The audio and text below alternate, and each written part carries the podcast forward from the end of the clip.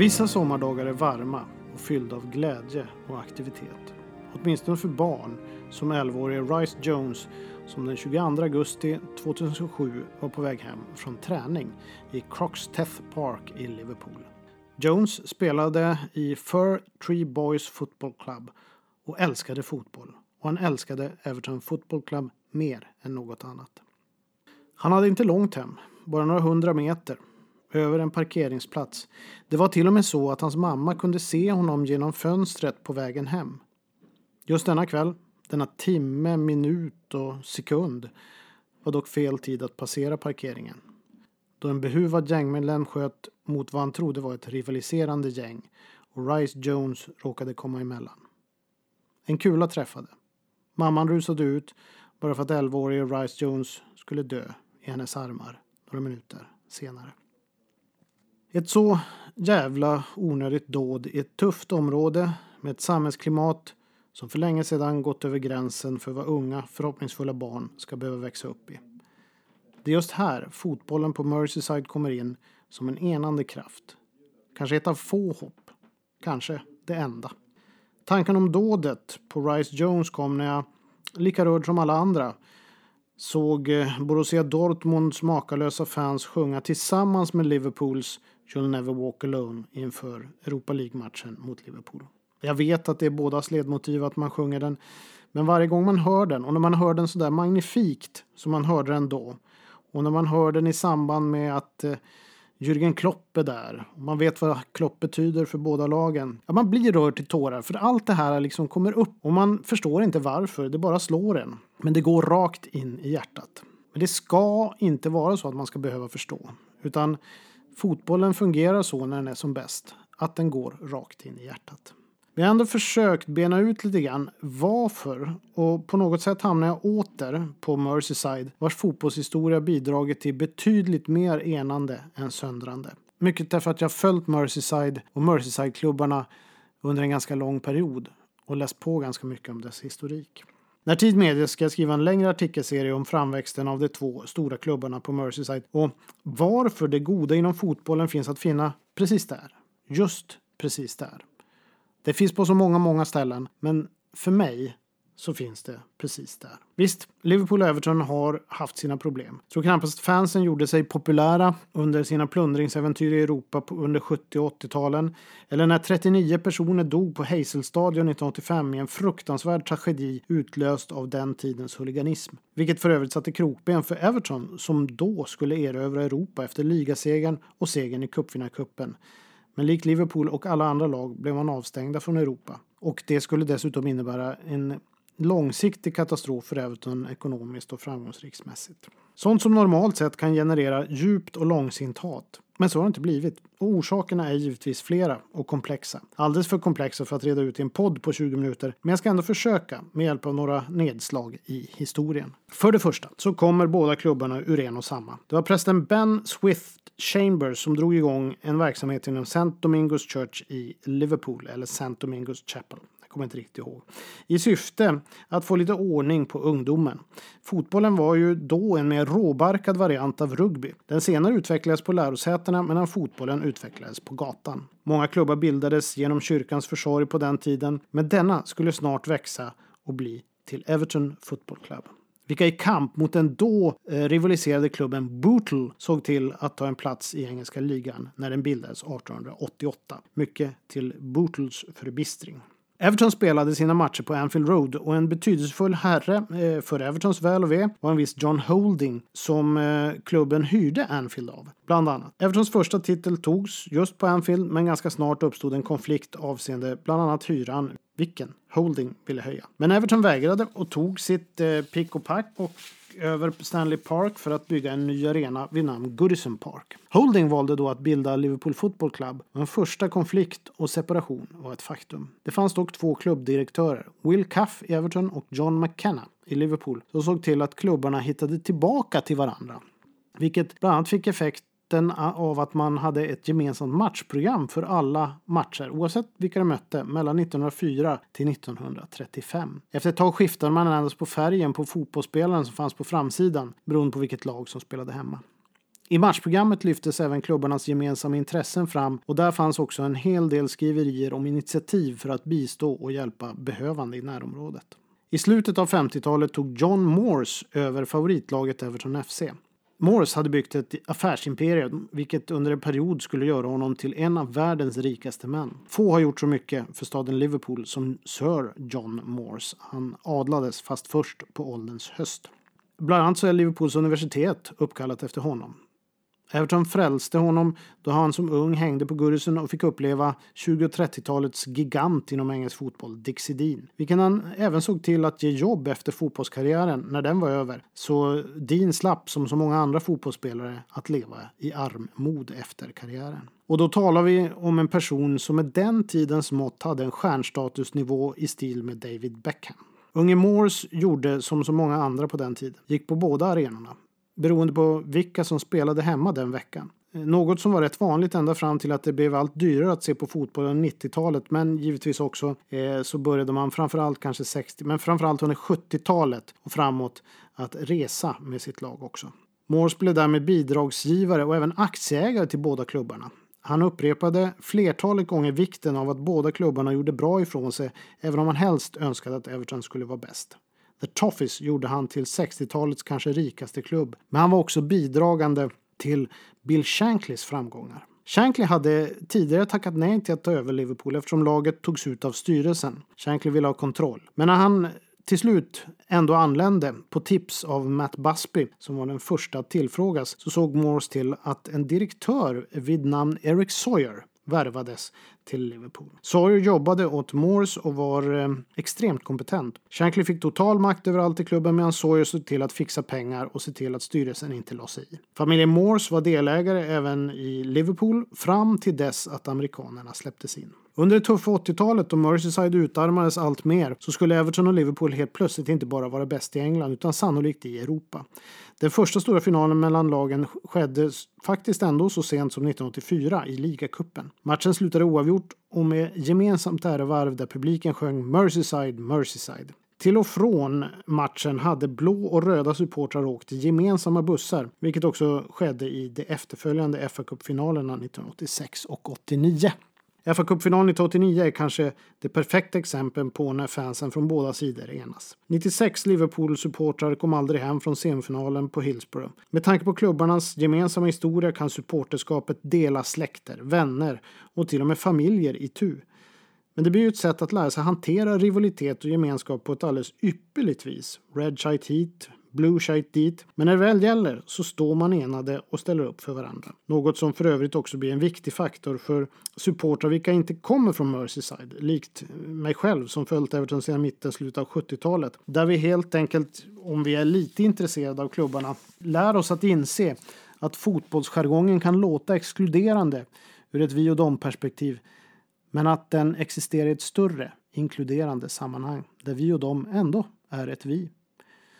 Offren på Hillsborough hade ju både röda och blå vänner och släktingar. Röda och blå halsdukar om vartannat prydde också Anfields Shankly Gate och en mile of scarves knöts mellan Goodison och Anfield. Och dessutom möttes de båda lagen i F A-cupfinalen, vilket blev en synnerligen känslomässig tillställning. Vid tjugoårsminnet av tragedin höll Evertons ordförande Bill Kenwright ett känslomässigt tal på The Kop. Han beskrev sin egen barndom och hur han som Everton-supporter också varit på Anfield och hur de äldre lyfte honom så som de gjorde då på The Kop över huvudena för att han som ung liten pojk skulle få bättre plats att stå på. Det är också rätt många historier om när Bill Shankly på äldre dagar inte var välkommen till Liverpools träningsanläggning Melwood av förklarliga skäl då han hade en förmåga att ta över och dominera alla rum han befann sig i. Men han bodde ju granne med Evertons träningsanläggning Belfield, på vilken han blev stamgäst. Han satt ofta där och tog sig en kopp te och utövade klassisk banter med Evertons spelare och ledning. Alltid välkommen. När Rhys Jones blev skjuten tvåtusensju manifesterades åter i gemenskapen. I alla möjliga former, men bland annat så spelades Rhys favoritlåt låt Z-Cars. Alltså den låt som Everton alltid springer ut till och har så gjort sedan sextiotalet. Den spelades på Anfield. Everton har till exempel en gigantisk organisation, Everton in the Community, vilket är en av Storbritanniens största och mest utvecklade välgörenhetsorganisationer inom sport. Dessutom en av det världsledande avseende engagemang i lokalsamhället. Man jobbar givetvis med alla, för alla, blå eller röd, men under namnet Everton. Få klubbar har ju så stort genomslag i lokalsamhället som just Everton och Liverpool. Fotbollen blir en samlande kraft som gör att ryggar sträcks och Merseyside blir något mer än vad det ibland kan tros vara. Där någonstans finns fotbollens kärna, åtminstone för mig. Och där någonstans finns mitt eviga engagemang till denna makalösa sport. Och där finns ändå en liten tröst i den outgrundliga bedrövelse som drabbade familjen till den elvaårige och levnadsglade fotbollskillen Rhys Jones. Tillsammans med Everton och Liverpool har engagerat sig i en rad goda saker för att hedra Rhys Jones minne och hjälpa andra. Jag spelar därför Z-Cars för unge Rhys Jones.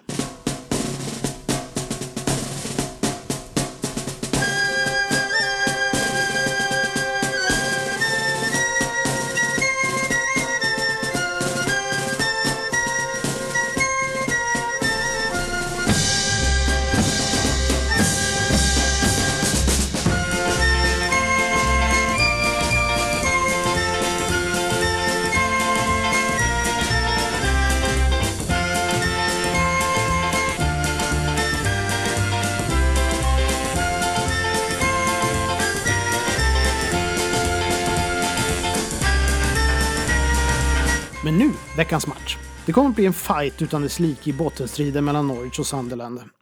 Men då, då kommer det av mig i alla fall att tänka på en match som väcker rätt så olycksaliga minnen till liv. Det var när båda klubbarna möttes i ligacupfinalen nitton åttiofem och faktiskt åkte båda också ur högsta serien samma säsong. Norwich drog det längsta strået den eftermiddagen i en tät match på Wembley. Lagkaptenen och mittbacken Dave Watson fick lyfta sin första pokal i och med segern i ligacupen, då kallad The Milk Cup. Asa Hartford sköt på en Sunderland-spelare och bollen ändrade riktning på sin väg in i nätet. Sunderland missade även en straff slagen av Clive Walker. Glädjen i Norwich visste inga gränser. Och när laget paraderade i en buss och lyfte sin pokal och fansen längs gatorna fick jubla, så visste man inte att man skulle åka ut ganska snart. Men det skulle bli ytterligare ett pokallyft för Watson i alla fall. Åtminstone på Wembley, nämligen nitton nittiofem, då som lagkapten för Everton. Innebackspartner till Watson i Norwich var en viss Steve Bruce, som sedan skulle göra en lysande karriär i Manchester United. Och Norwich hade på vägen fram till finalen slagit ut ärkerivalen Ipswich Town i en berömd semifinal och även ett Old Farm derby. Och det var ingen mindre än Steve Bruce som faktiskt avgjorde. Slutet blev dock inte lika roligt som sagt var. Eh, Norwich slutade trea sist och Sunderland näst sist, vilket ju då innebar nedflyttning.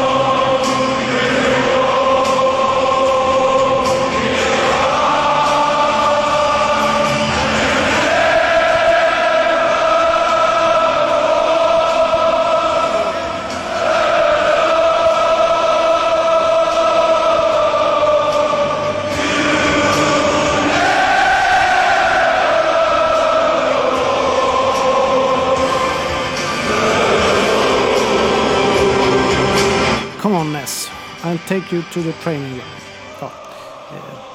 Bill Shankly, Liverpools manager, lät ju givetvis på ett annat sätt. Men det var så han sa i alla fall, och han var nedstämd. Han tog också näst till träningsanläggningen. För det gick inte som han hade tänkt sig sedan han anlänt från Huddersfield. Det fanns inga pengar. Han hade precis fått nej till att köpa Jackie Charlton som senare skulle gå till Leeds och vinna V M med Englands landslag nitton sextiosex. Melwood var en katastrof, knappt värd namnet, träningsanläggning. Liverpool låg fortfarande i andra divisionen med spelare som inte alls var tillräckligt bra för högre sfärer. Hustrun Ness och barnen hade trivts i Huddersfield, men Liverpool var något helt annat. En stad som andades fotboll, rakt igenom. På samma sätt som Bill Shankly själv.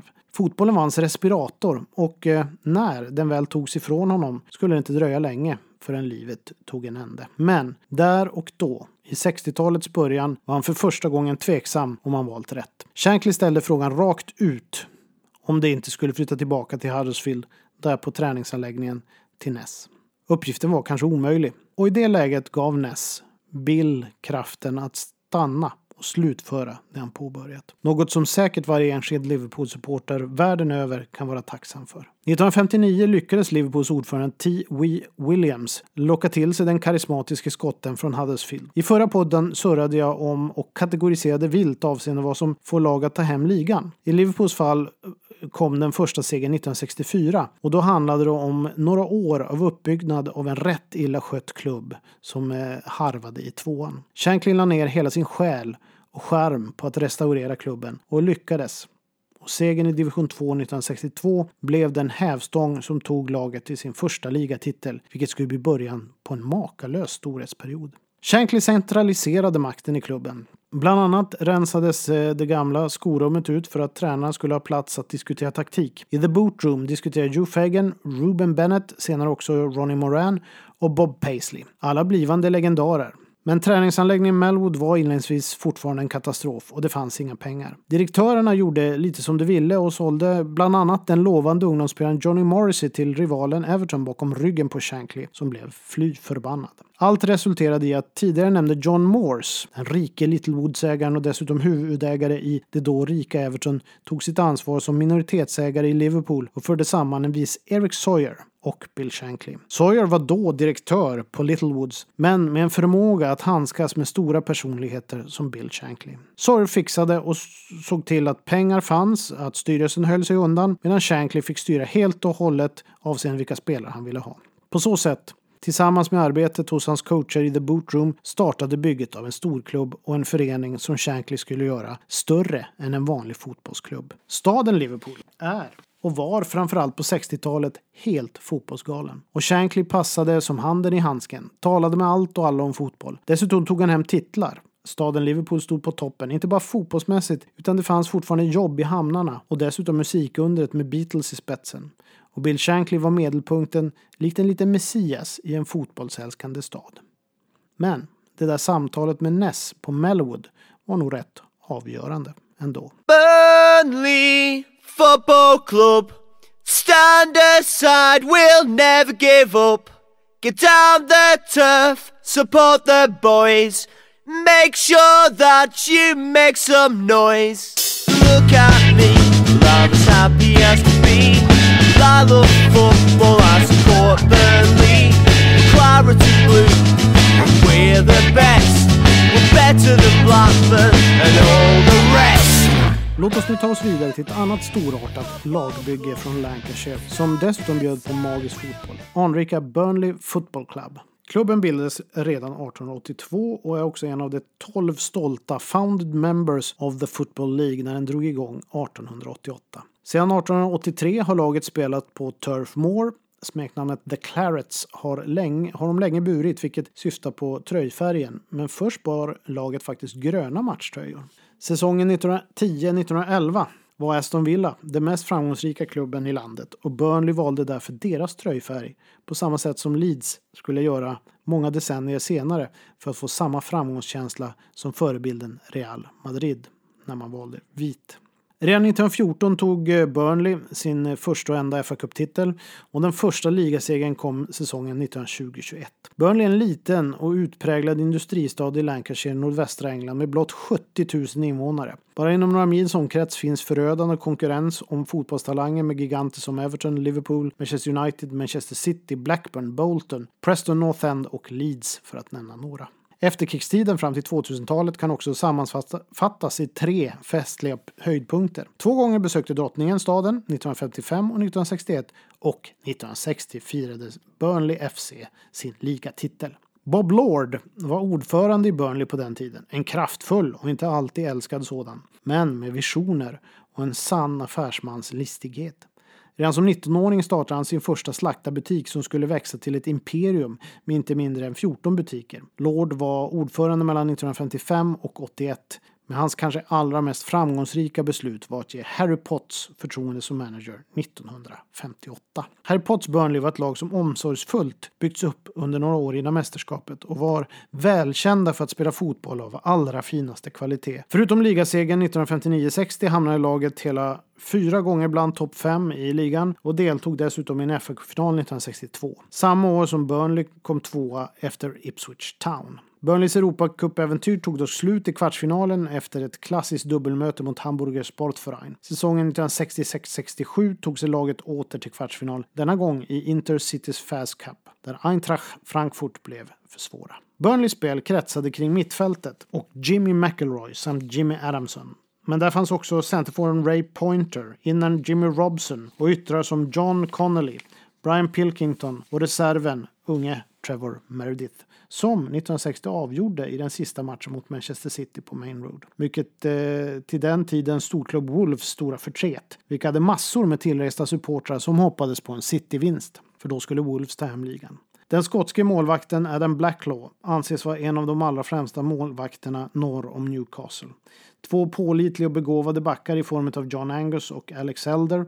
Brian Miller som gjorde ett jobb hårt för att ge ytor till McElroy och Adamson. Medan Tommy Cummings höll ihop allt i egenskap av centerhalv. Titeln, festen och bragden var ett faktum och de tillresta Wolves-supportrarna fick resa hem förtvivlade över att inte fylla det stora pokalskåpet med ytterligare bling-bling. Och nu är det dags att avsluta det artonde avsnittet av Old School Football Podcast. Det vill säga, vi är nu myndiga, vad nu det innebär. Old School Football, i väntan på lördag. Skål på er!